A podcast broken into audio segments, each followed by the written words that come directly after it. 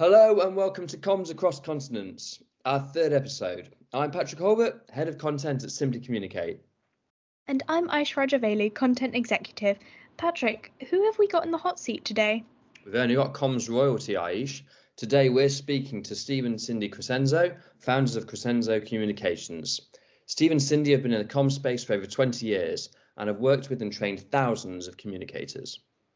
They're consultants who work with IC professionals to take the corporate out of corporate comms and replace it with creative.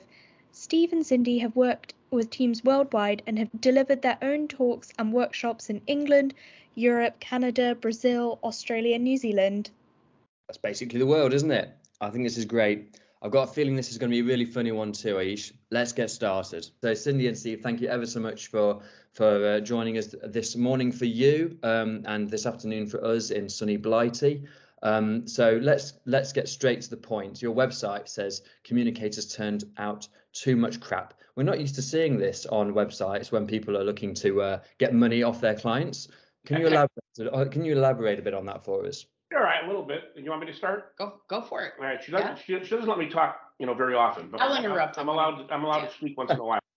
Um, Permission granted. You know, it's just the bottom line is there's something about communicators that they need to be liked. They want to be liked. They they become sort of a. Um, this is about you know communications across continents, right? So it's a good example right here. We call it the company Kinkos, but most people in the UK or Europe or Asia would not know what Kinkos means. It's like a copy shop you call it an order and they fill your order and then you know whether it's a powerpoint or whatever the printing need is. And uh, i think i think a lot of communicators in the states here at least and all over the world really become that company order taker. And uh, everybody has want you know you want you want a powerpoint deck i'll give you that. You want a news release i'll do that. You want a speech i'll do that. You want an article on the internet they never say no. They never say no. They're constantly on deadline other people's deadlines People come to it at the last minute. They never involve them in the beginning of the process. So they're constantly running around, putting out fires, sitting on a burning burning platform. They're uh, they're just churning, churning, churning, churning, and they're churning too much, and it's crap. And what happens is they they start writing and creating content for the approver rather than for the end user, which is the employee. You know, the internal client wants this, so I'm going to create this for that internal client. He wants to have a really bad photo of people standing in a row holding a plaque, you know, the mm-hmm. execution at dawn photo or the soccer kick penalty photo, whatever you want to call it. And they just go by the marching orders of the internal client without ever thinking, is anybody ever going to look at this or, or, you, or read this or watch this or whatever it might be these days? And they end up writing for an audience of one, which is the internal client, because that's the only person that reads it. Um, so I think I think uh, we, we have to learn how to be more focused, which is where Cindy comes in because what we do is uh, as consultants we go in and we help people regain their focus. We call it what's your communication manifesto? What what are you here for? Are you here to be everybody's you know uh, copy boy? Are you here to here to be all things to all people or are you here to help the business succeed?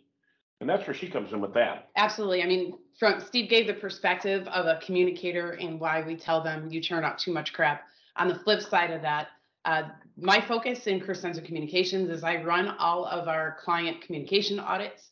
I run all the focus groups, all the surveys, all the interviews. I, would, I wouldn't say you run all the audits. I think I do. I, am the CEO of the company. I run my title.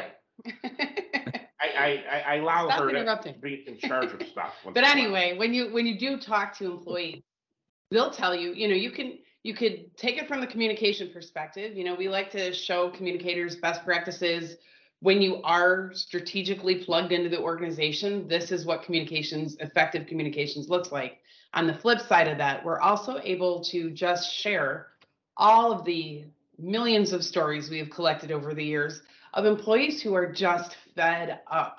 Uh, because the fact of the matter is, is that when you are creating content, churning it out, turning it out, and turning it out, and not really thinking about that end user, you are communicating to those audiences and you're basically telling them that they don't matter and that you don't care that you're just doing your job and i'm getting out which is exactly the opposite of what any communicator wants to do right? So um, it's it is something that steve and i are super passionate about only because a it's fixable um, but b if we can move more towards a strategic arm of our organizations we can contribute to a culture that's really kind of phenomenal and uh, that's what we love to do But how do you say to the one, the one, the one client that, that you you tend to churn out the crap for? How do you say to the one, the one client who quite regularly might be the CEO? How do you say, um, "Screw you, uh, I'm going to do it my way"? How, how do you how do you stop? I, I, I say, "Screw you, I'm going to do no." And then I, go and I fix it. That's that's the way this works. She just follows around cleaning up after me is what really happens with our clients.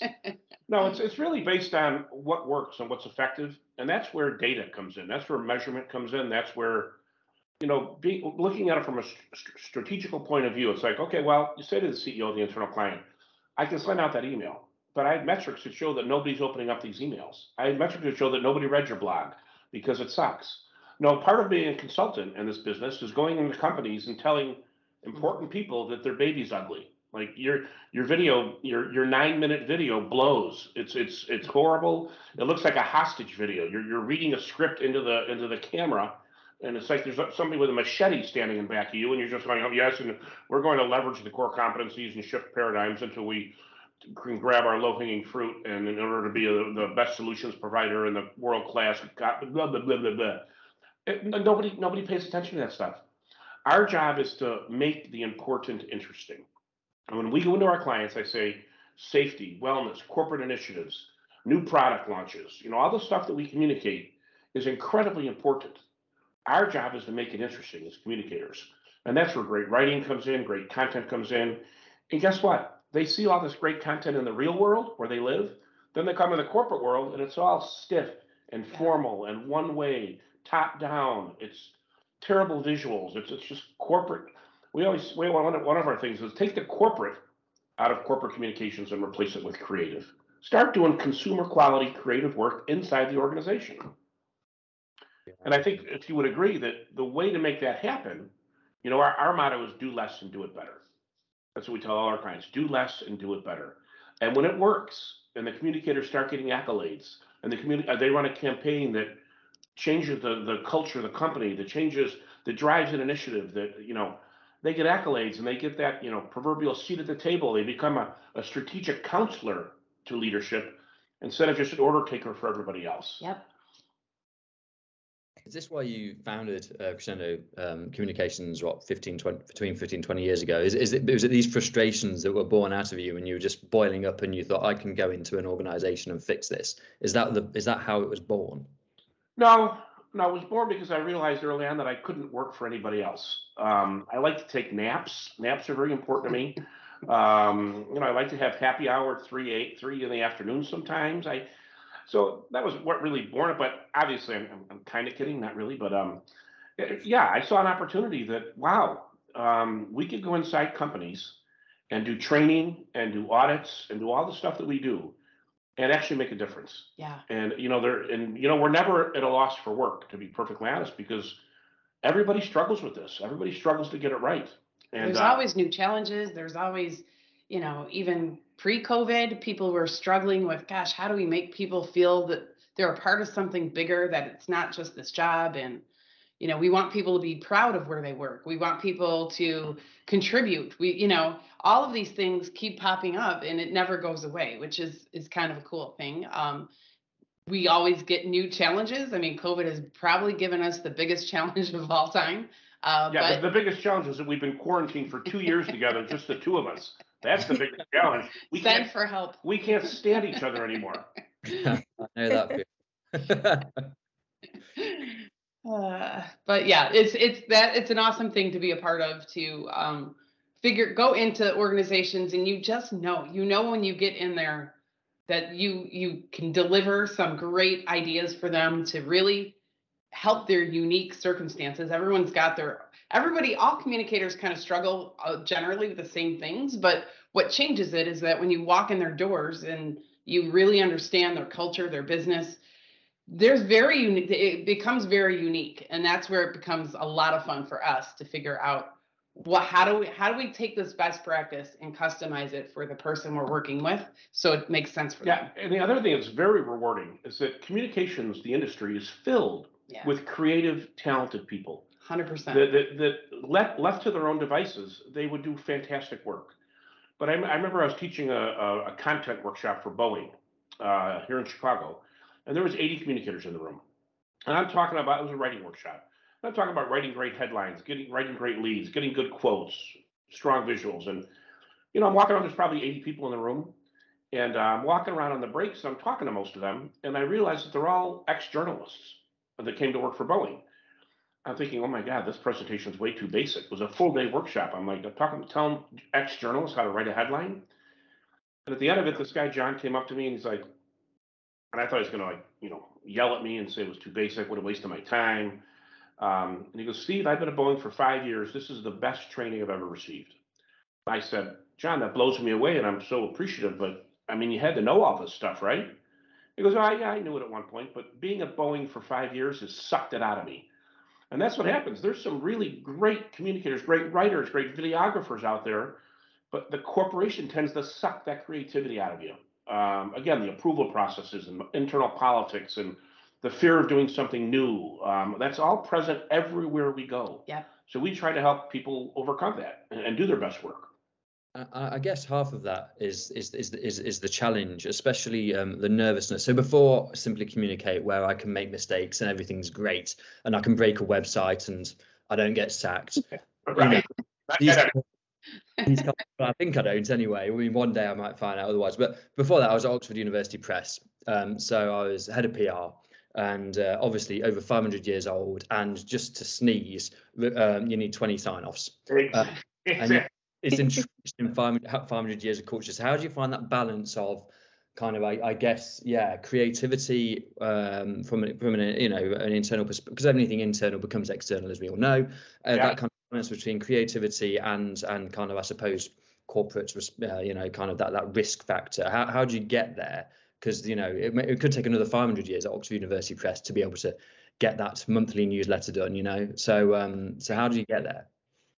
Well, I think one one of the ways is, you know, education. I, I don't think communicators educate their audiences enough, their internal audiences, about what works and what doesn't. You know, the bottom line is anytime that you want to make a shift from doing standard old corporate communications where, you know, 15 people have to sign off on it and they're all very conservative and they're all they're all afraid of their own shadow, um, that communication doesn't work. It doesn't work, especially these days everybody has limited attention spans and everybody has 18 million choices for what they want to do from slack to twitter to tiktok to yammer you know whatever it might be if you're just churning out that corporate stuff because it's safe and it, and it meets the approval process it's not going to work so then we go in and Cindy does do you know all the research. She doesn't head up research. I run I, it. I'm Steve. the boss. I run um, it. I allow her to head up research. And um, you know, you go in there and, and, you do the metrics and you do the research, you do the focus groups, you do the surveys, you do post surveys, and it's stuff's not working. so the first thing is, hey, I'm going to prove that it's not working with data. Secondly, I'm going to show you there's different way of doing things. And third, here's like 35 case studies of, from big companies, big conservative companies. That's what we're able to offer. We're like we've worked with Lockheed Martin, General Motors, Nokia over in Helsinki, um, Standard Standard uh, Financial in, in, London. We've worked all over the world. Petrobras, oil company down in Rio. I've worked in Saudi Arabia. We have case studies from all those places where they're doing crazy creative work. And you're right, Patrick. You just said everything internal goes external. Flip that and make that a positive. Make that a positive. If you do something a great internal campaign, why shouldn't it go external on the social media? That's our biggest thing. I was like, let's create something great internally and then use it as a branding opportunity or recruiting opportunity or you know whatever PR opportunity out in social media. So yep. And I also just want to add is you know back to what we've already kind of said is that it's our job um, as consultants to go in and not just deliver these cookie cutter this is what we did for intuit it's going to work for you you know going into different industries. Some are stuffier than others, and uh, you've got to acknowledge it. And it's our job to really understand our clients' culture, um, the the the way that they do business, their language, that type of thing. Because when we say, you know, you got to be more creative in corporate communications, that doesn't mean that every company is going to be, you know, like Google and sending out like amazing social campaigns internally. We understand that right? But it's about finding what is it for your organization within whatever restraints that you're in.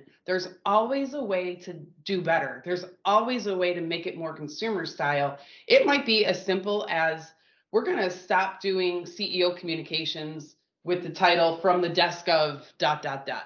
You know, old school corporate communications. Let's have our executives sound human. Let's let's do Q and A's with them instead. Let's you know have them do video profiles. Have them do a, have, have them do a, a video selfie. Like, like yeah. the president of Ukraine is changing the world by talking into his phone and showing those videos. Um, you can't tell me the CEO has to have two cameras, a green room, a script, right. a PowerPoint. They can. We're, we're coaching our CEOs to just talk for a minute. Tell employees what's up. Tell them what you want them to know. Um, yeah. That can happen almost anywhere. And, and exactly. I always say, like finding that balance. I always say, don't communicate to the culture that exists. Communicate to the culture that you want to be. You know, if you just stay within the parameters all the time and don't push it at all, you're going to turn out a lot of crap. Yeah, back to point Brilliant. Um, and Mark mentioned earlier when we were speaking to him that this Simply session that was the best session ever. Can you tell us a little bit about it? What did you What did you talk about? Well, I, I'm not sure which we've spoken. Well, it's I think it's that one-two punch. When we were on stage, we did our Q and A with Mark, but then we did our workshop with him as well. So oh, okay. So that was that was that was the very last time we were there. The last time we were there. Yeah. He actually asked us to come up without a PowerPoint, without any slides, and just sit on stage, um, which I hate because you know I, am I'm, I'm fat and I don't like to sit. I like to move around so people don't get a good look at me, um, and just answer questions from the audience. And got, I guess it got the highest rating in the conference um, because I think it's because we we speak from our hearts. I really do. I think it's we say things that everybody knows but nobody says. We say things that you know our rea- the reality of our life is that we are often stuck in a churn and churning out crap. And then the next day we did a workshop, our full day workshop called the master class, which we're offering again in a couple months. And uh, that went over very well. So I think that was it. I you know we we try to you know we we try to pre- practice what we preach, right? Yep we say be creative, don't be corporate. So we're creative and not corporate. Um, I've been known to utter a swear word or two up there. I mean, we're just very or two or two or three or, you know, or four. Um, yeah. quiet. um, it's uh, it's just we're, I think we're very real and we speak from the heart. Is what is what I think attracts people to us. Yeah. If you could give anyone in just starting out in internal comms three tips, what would they be? I have one. All right, go ahead then. You you could take number two. All right. Number one, think like a marketer. Think yeah. like a marketer. Too many times, um, my background before I jumped into internal communications was external marketing. Uh, I was the director of marketing for the Chicago Symphony Orchestra for a while, which was she, awesome. She was the director of marketing for the Chicago, and she gave that up to work with me. I know. So that that uh, question her credibility right there. no, but the the thing that I noticed the most when I made the jump from external marketing communications to corporate communications, specifically employee communications, is just how different the mindset was as far as don't you want to know if it works? Like what what are we trying to do? You know a lot of times i would ask um, some of the clients that we were working with you know what was the goal of this whether it's just this all staff email to you know what was the goal? What were you trying to achieve? And a lot of times people would just look at me and say no one's ever asked us that before. It's just on our editorial calendar. It's what we do. We send out the e-newsletter twice monthly. This is what we do. Check a box. Um, Check the box. We're done. So I, I think that that's the biggest thing. If you're always thinking like a marketer internally, and by that I mean it's more than just communicating to employees. There are different segments that you need to really define specifically within your organization and what makes them tick. What does their workday look like? Um, how how we all have to you know communicate strategic priorities to all employees but you don't do it the same way you know you really need to find out how do you do it differently so that actually means something to all the different audience segments that are out there so do that's we, my tip number one do, do we have time for tips two and three after that after that long-winded answer oh my god sorry no, she's actually exactly right. She's exactly right. I hate to give her credit. Um, I would say two and three would be number two. Don't be afraid to speak truth to power. Yeah. You know, I do a lot of executive interviews um, as part of our audit. Uh, we, we do executive interviews. She, Cindy does all the focus groups, the surveys. I used to do the executive interviews in the vehicle analysis, where I look at the channels and the content. And you talk to these executives, and a lot of them are desperate for for advice and, and, and coaching, and they're they're they're they don't want to be bad communicators. So don't be afraid to speak truth to power and say, sir, your ma'am, your Your eight minute video blog, nobody's watching it. You might as well ask them to watch, to watch Gone with the Wind. It's, it's, it's eight minutes is a huge, you can't do that. Speak truth to power, and they, they more often not appreciate, if you do it properly, they appreciate it. The third thing is write, learn. If it, I, I'm shocked at how many communications professionals come into this field without a writing background. And the writing, writing is at the core of everything. Yeah. I teach a lot of writing workshops. We do customized workshops where I, I take all the company's materials and we edit them and we redo them and all that fun stuff. I mean, from written word to video Yeah, to it's all- podcast to whatever. It's all based on Yeah. writing. It's all based on words. So read everything you can about writing. Take courses on writing. Come out of college. If you if you came out of a college without a great writing background, your college did you a disservice. So do it on your own. Take workshops. Take trainings. Read about it. Read books on writing. refresh yourself if Yeah. you did have a good background. I mean, it changes constantly. Just yeah, for sure. So that's one, two, and three. Thank you very much. Back to number one, Cindy. Um, we've got a lot of um, some of the vendors now are looking at marketing grade automation, so that their their machine um, is is getting a bit more intelligent on what it's churning out, where it's churning out, and what time. Do you think that's the future? Do you think that this will be a slower ad, um, adoption by corporations, and do you think in ten years this is just going to be the norm? Absolutely. I, I think all of those things. I think uh, right now, internally, people are a little bit leery of, you know, Big Brother watching internally. What does that mean?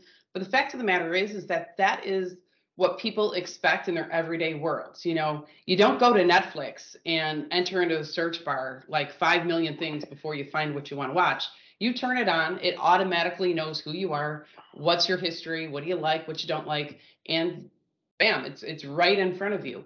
Um, we have to match that internally. There shouldn't be such a huge disconnect when you walk inside your organization. It just makes it feel antiquated and just cold and sterile, right? So I definitely think AI is going to be a huge trend. It will, like everything, take a lot longer internally than externally to be adopted. But I mean, any modern tool these days has some sort of element of that. You start to see it uh, more and more. So it's a really exciting time. It makes our job as communicators so much easier. I mean, especially coming from a marketing audience profiling segmentation perspective.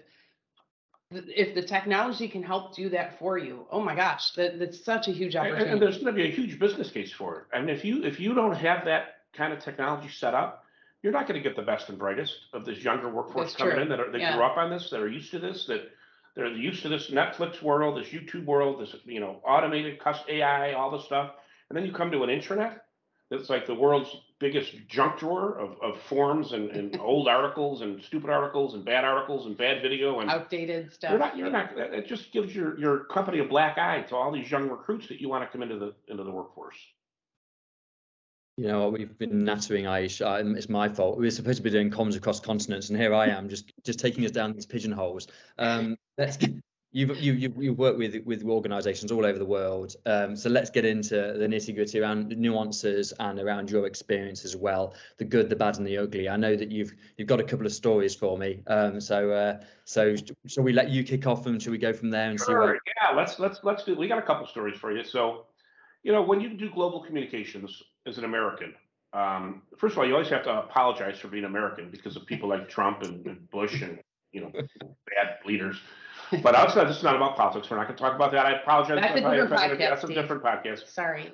But as soon as you get, you get done, apologize for being the ugly American and, you know, apologize for your countrymen, basically.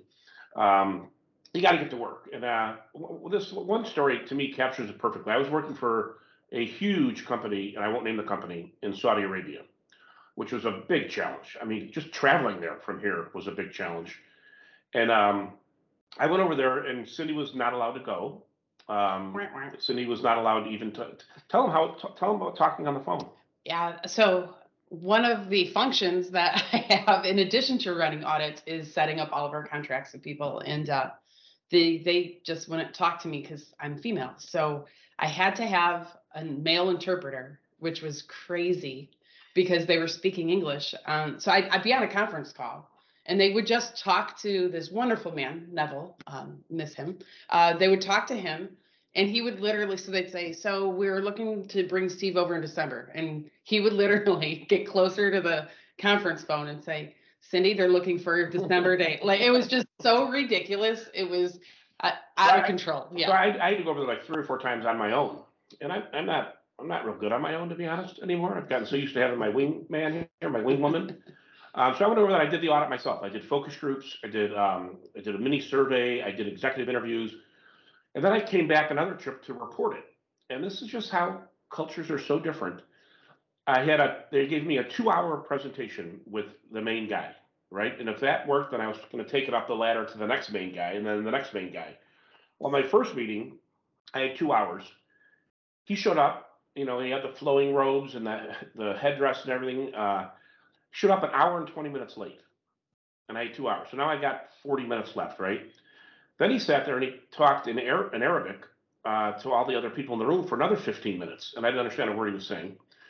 So now I got about maybe you know, 25 minutes tops to do a two hour presentation. I had 44 slides.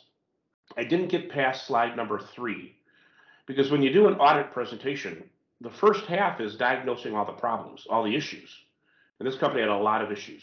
All the employees were unhappy, morale was low, lack of transparency. But I didn't realize that in Saudi Arabia that they don't want to hear the negative.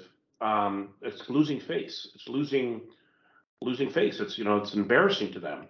So this guy started questioning ev- every negative thing I was saying. But I was going to say when you do an audience, say you're like a doctor. Here's the prognosis. Here's where the sickness is, and here's how we're going to fix it. I never even got to the how we're going to fix it part because he didn't like the negative part. And he actually said to me, he goes, you know, you keep saying that we have a lack of transparency. That's not the case. I want you to take that out of all the reports because we don't have a lack of transparency. They just don't understand what we're telling them. And I said, no, no, that's not really the case. Um, they under, they're pretty smart. They under, they, they just, so I, I you know, that, that's a hard line as a consultant because you can't soft soap it. You can't say, okay, I'll, I'll, take that out. I'll take that out. Whatever you want to hear. I just say, no, I, I'm going to leave that in. And uh, it was a battle. I called Cindy a couple nights crying, literally, because I'm fighting over there, fighting, fighting, fighting. And I, I actually won. Uh, uh, not not a complete win, but I got past that guy to the next guy, past that guy to the big guy, the big guy, the VP of communications, and he loved the report. But I had to fight and battle for it, and I had to learn about the culture. I had to learn about what works over there and how you got to be a little more gentle. You got you got to kind of like couch terms differently, and um, you know it was a big learning experience for me. Absolutely. Do you have you have any stories? I've got I've got stories, all right. Oh boy. uh, sometimes we get in our own way. Um, being consultants globally, you've got to really just be aware. Self awareness is is a big thing. Uh, we were in Copenhagen speaking for the wonderful uh, Kurt Kurt Sorensen. Kurt Sorensen uh, from Interteen, and uh, we were. Uh, you know, we all went out for some drinks after the conference. It was we were successful, uh, great time, and had a few drinks. You know, I was I was I was the highest rated speaker. Yes, and so uh, She always, had a she great always, time. for- she always forgets that part somehow. So on the way home, we kind of are trying to be proactive about okay, we may not feel the best the next day, and so wait, wait, wait, she skipped such an important part. We went out with about seven other people to this little dive bar called the Bobi Bar in Copenhagen. so fun. and it's no cameras are allowed in there. It's a lot of politicians are in there. It's cool. and we sat around this big wine keg, this wine barrel, and somebody challenged Cindy. Now Cindy's Irish, and Cindy has a hollow leg. Cindy can drink anybody It's under the table, which is True. why I married her. Challenge on. Um, Yeah. So they ch- it was like right out of the scene from Indiana Jones. They were doing these shots, and then they would turn it over and, and, it wasn't that bad. and she's doing shot for shot with this one guy, and the guy stood up and stumbled out and fell into a snowbank. And he was just like, "I'm fine. Let's go. Let's go." Um, so anyway, we're walking home after that, and we were pretty tipsy. And go ahead, try to. Well, be we find a proactive. convenience store because we think to ourselves, let's be proactive, try to help ourselves the next day. And we're trying to find Alka Seltzer, you know, just usually that fuzzy stuff you put in your water. And uh, so Steve has this tendency when we go to global locations, again, he's trying not to be American as much as possible, which is hilarious because that's who we are. Um, but he tries not to be. So he sometimes will speak English but he tries to do it with an accent that is tied to wherever we're located. I don't ask me why. It's a weird tick he's got. He does It's this. It's, all it's, it's, the it's a bad tick, really. It's horrible. It's so horribly embarrassing. really, so, really bad in Asia. Oh my God, it's terrible. so we, it's terrible. It's terrible. So we walk into this convenience store and uh, we, we can't find it. Things aren't named the same, you know, that it is in America. So we're like, ah, it's probably under a different name. I'm like, Steve, just go ask the guy at the counter. So he goes up to the counter and turns on his weird Copenhagen Danish voice. I don't know what it was, but he goes up to the counter. He goes, Excuse me, his weird voice. And the guy's just looking at him. He turns around and Steve goes, Elke Stelzer. He says it really loud and really slow. And I'm like looking at him like, Steve, what are you? He's not deaf. What are you doing? And he's just like, Alka-Seltzer. And then he, he goes, Do you guys know the commercial of Alka-Seltzer? This is so amazing. So they used to have these commercials where it was plop, plop, fizz, fizz, Oh, what a relief it is. That was the jingle for this thing. He starts doing this to this poor man, rubbing his stomach like plop, plop, fees, fees. And I'm like, I literally did a 360 and walked out. Like, I'm like, I'm not with him. Well, it turns out the guy like just stops them. And honest to God, in the most plain English ever, it was like our neighbor going, I know what you're saying. We don't have any. Like he was like completely American behind. I was going, thing. "El- Alka-Seltzer, Elke Seltzer, and he kept shaking his head. So plop, plop, fizz, fizz, So Seltzer. it's kind of amazing we've made it this far. shaking and- his head, finally goes, yeah, I hear you. We don't have any. like, all right, I'll take a Slim Jim and a lighter. Get out of Go on your way. Go back. Go back home. Well, it's, it's not just you know dealing with other companies. It's it's It's us. dealing with yourself. Yes, exactly. Exactly. No, it's kind of fun, but we have gone all over, been able to meet, you know, I've done focus groups in so many different countries. Um, Oh, tell the story about uh, for one project we did focus groups in England, France, and Singapore, all on the same trip. yeah, tell that- tell it, that- it that was sounds like a awesome. story. That was really cool. we have time to tell one more story. Oh Yeah. Time in the world. Absolutely. The thing is, is that when you do this, you know, one one of the things that um, I force myself to before I go and do focus groups, I usually do have a translator, um, which is either appointed by the organization that hired us, or we can bring one in. But you know, you've got to be partners with that translator. It's not just, hey, you know, Patrick, nice to meet you. You're going to trans. Here's my script. You know, there are lots of conversations leading up to there so we know each other's personality they understand what i'm trying to get at. Um, you know i under they help me understand just cues cultural cues you know city that's going to be too harsh you might want to word it this way or they'll interpret it this way you know. It is a lot of conversations leading up to it just to make sure um, when we get there it's a great conversation and productive and nobody's insulted i'm aware of things we we were going around and I was in France, uh, in Paris, and my my interpreter there was awesome, and they were pretty. These employees were pretty emotional about things that were happening at this organization at the time. So when we were talking about a specific topic, this one woman just unleashed. I mean, all in French, and I know a little bit of French, but she was speaking so fast. A I- little bit of French, my eyeball. You, she knows how Je to order parlais wine. français un peu. She knows how to vin rouge, vin rouge, more more vin rouge. Look, it's true, doesn't right, it? uh, yeah. Um, but anywho, she was talking so fast and she was super emotional about it, you know. And so literally after maybe about 20 minutes of time goes by, she would not stop talking. Um, I eventually interrupted and I said to the interpreter, Can you just start to tell me what she's getting at here? I'm just it's going on quite a bit, a long time. And he just turns to me, she goes, you know, she's she's French. She's she's always in a bad mood. That's what this is. and I'm like, okay, all right, like I guess.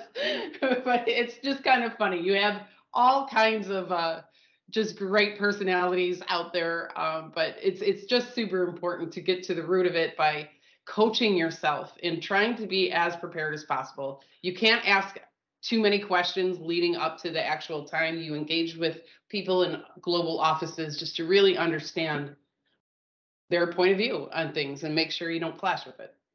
Yeah, and when, when if you're if you're let's say they're rolling out some kind of global communications um, campaign or whatever, um, do you have to um, look at the nuances there? So, for instance, um, you know, uh, some things are bigger in, uh, in some markets than others, and do you do, do you do, do you expect your clients to tailor that message uh, depending on where it is? Yeah, you re- you really have to. Um, you know, there's the, there's the basics. Don't use American pop culture references. Don't you don't you know Right. don't do that.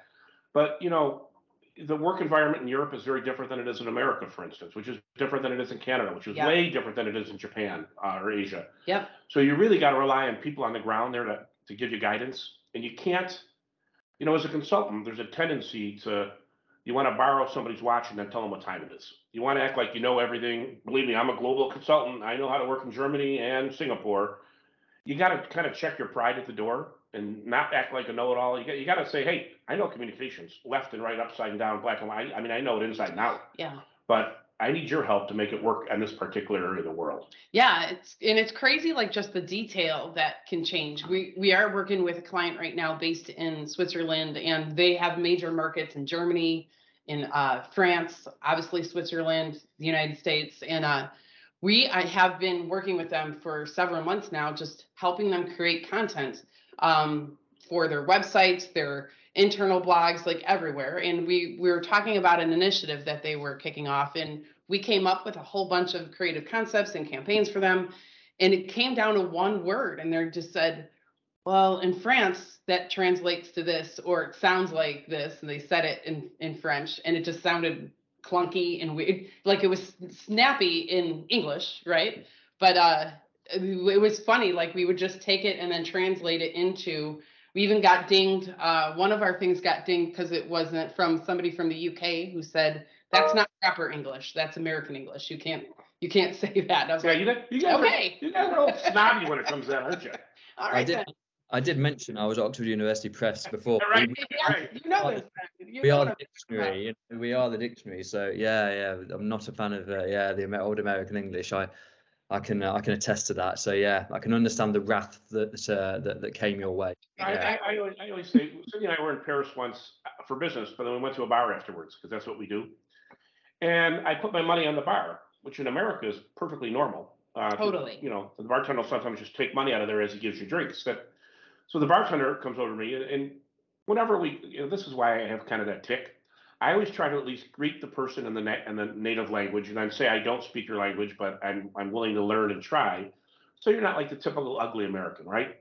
So I said, uh, je, je suis américain, je, uh, je désolé, I always apologize. Um, je ne parle français, un peu, un rouge, s'il vous plaît, you know, this bumbling idiot French. Yeah. And uh, the guy comes over and he starts talking to us in English and said, he starts telling us where the cool jazz Really bars nice are. guy. Yeah. He goes, put your money in your pocket. Don't leave it on the bar because somebody will snatch it. It's just that's not what you do here. And he's so nice. Then these three American guys come in and they're fat and they're loud. And he, he goes, Heineken. Ha! And he, Americans think if you say something louder, um, the, the, the, the other person will understand it.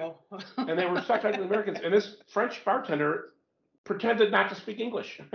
he, he was really nice, and that's and then those guys are gonna go home and say, "Oh, Parisians are rude." It's like, no, you were rude, you jerk. Um, but that's exactly as a consultant, I would say to American consultants, don't go in there thinking everything is American centric. Over here, everyone thinks the world revolves around America, and it doesn't. And you got to let go of that and say, you know what? I don't know what I'm doing in Singapore. Um, I can help you with your communication campaign. I can do all the right stuff, but I need your help. And that's the main thing to working internationally is have an open mind and admit that you don't know. You always can't know what cut you're corners. You gotta just Right. yeah. You gotta listen. Yeah. Real. And I think I had one last question, which is so being British, I have absolutely no idea, but is there like different like nuances even within like America? So like across the USA, will comms differ in any way? I think so because Yeah. you know I, I I I speak all over the country and I have Cindy is not with me speaking all over the country, but I spoke. I had a company going for ten years before she joined, and originally, by the way, she joined because um, she was going to run the actual business, which she does. Because I I was very good at consulting, very good at speaking, but I wasn't very good at running a business. I would have like stacks of invoices that I never billed, and, and um, I was in good debt. I mean, it was, it was Yeah. so Cindy came in and bailed me out of that, and now now she speaks as much as I do.